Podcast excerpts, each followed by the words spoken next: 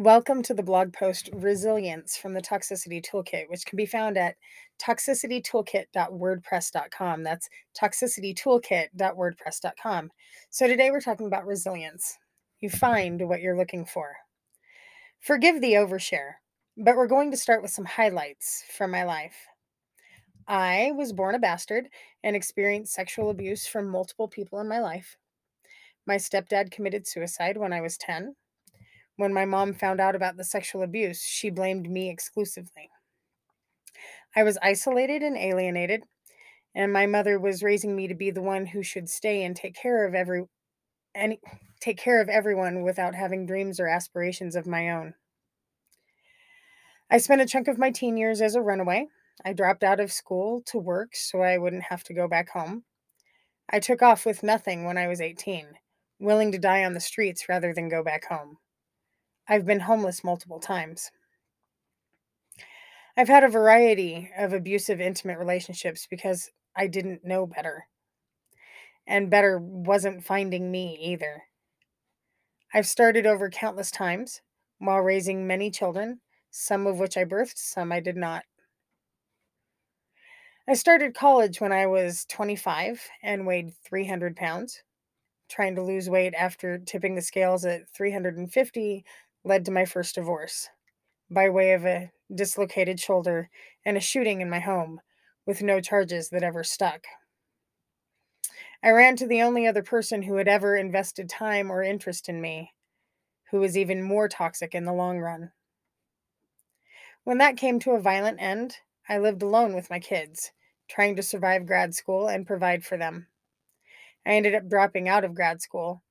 My kids and I went homeless again, living out of our van and storage sheds. I found someone to crawl out of homelessness with, but he turned out to be exceptionally toxic as well. And we were homeless again before I knew it, with a newborn and a teenager. We moved back into my very racist grandmother's basement, which was its own nightmare until she died. I'd not had contact with my family of origin for more than a decade, but nothing had changed, and the abuse there persisted. Housing was scarce, but we managed to find a trailer in extreme disrepair that would overlook my rental history for double the deposit. I kicked out my partner shortly thereafter for beating our then two year old, while enduring the second most abusive work environment I ever experienced. I don't know what I would have done without the help of my 18 year old at the time, because there's no way I could have managed without them. In 2019, I returned to washing dishes because being openly being an openly trans person in the workplace is extremely anxiety provoking. Work ended on March 15th, 2020, without warning. The COVID 19 pandemic really enabled me to watch how other people respond to trauma. I was used to experiencing trauma and overcoming trauma and persevering through trauma. I was used to getting those around me through trauma as well. It's rare to watch others, everyone really, respond to a mass trauma. I mm. think the only other massive public trauma that I've seen firsthand was 9 11, but I had no social science training back then. People responded in a variety of ways. Some crumbled, some soared, some made the best of a bad situation or rolled with the punches. Some found beauty in the change and a renewed hope for a different world. Some created art. Some welcomed the newfound freedom from pants. Some felt deprived of their Friday night outings. Some embraced masks, other, others raged against them.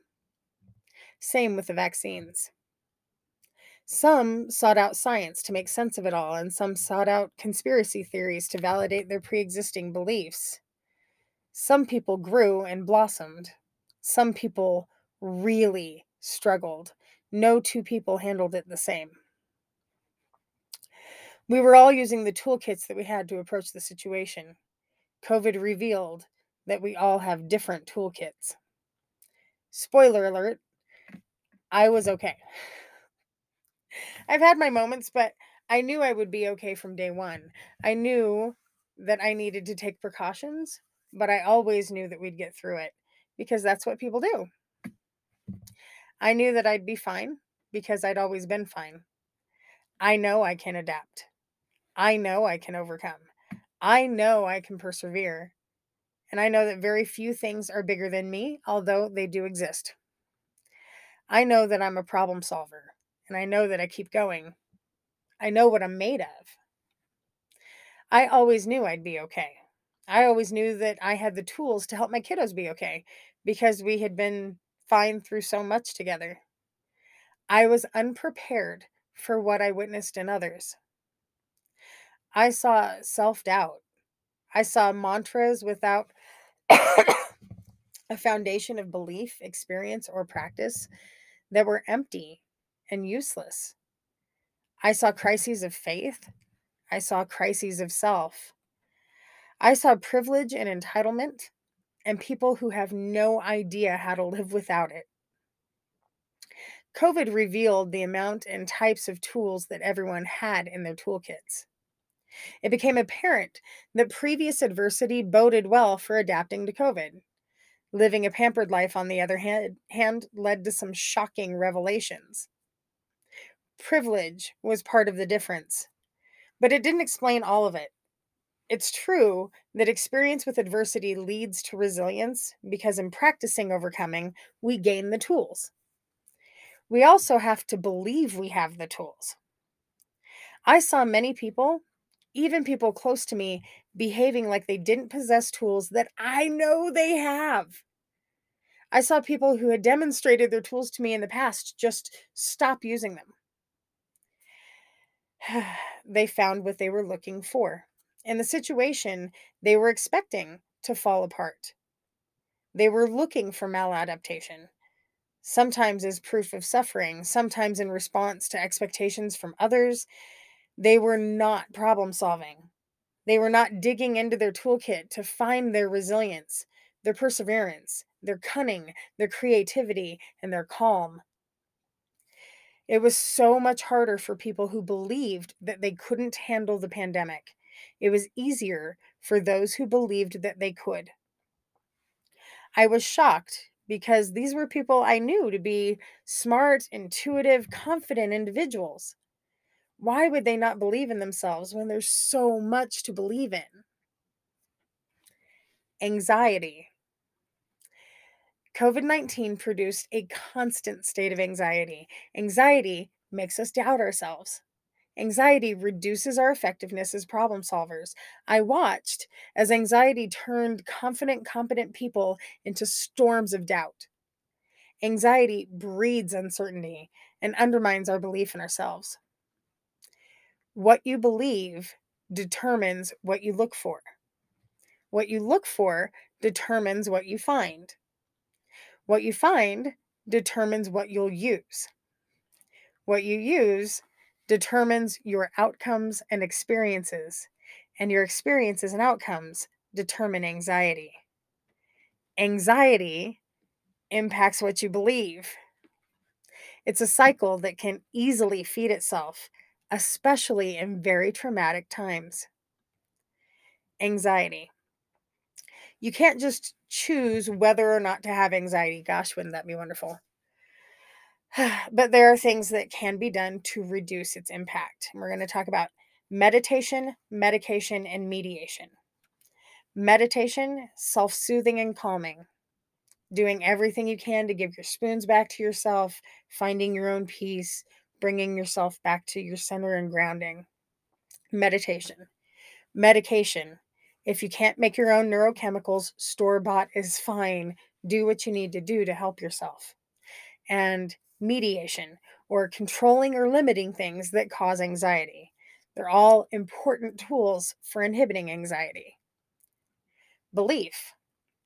Decide what you're looking for. Are you seeking your own weakness or believing in your strength? Does your mind look for examples of tools that you've used before, or do you look for helplessness? Remind yourself what you're capable of. You're stronger than you know, and you deserve to have your own back. Find the tools. Do this cognitively and on purpose. Remind yourself daily. Set alarms to tell you you've got the tools you need and you know how to use them. Practice using the tools. Use the tools. As situations arise that you need to cope with, remind yourself again that you know what you're doing.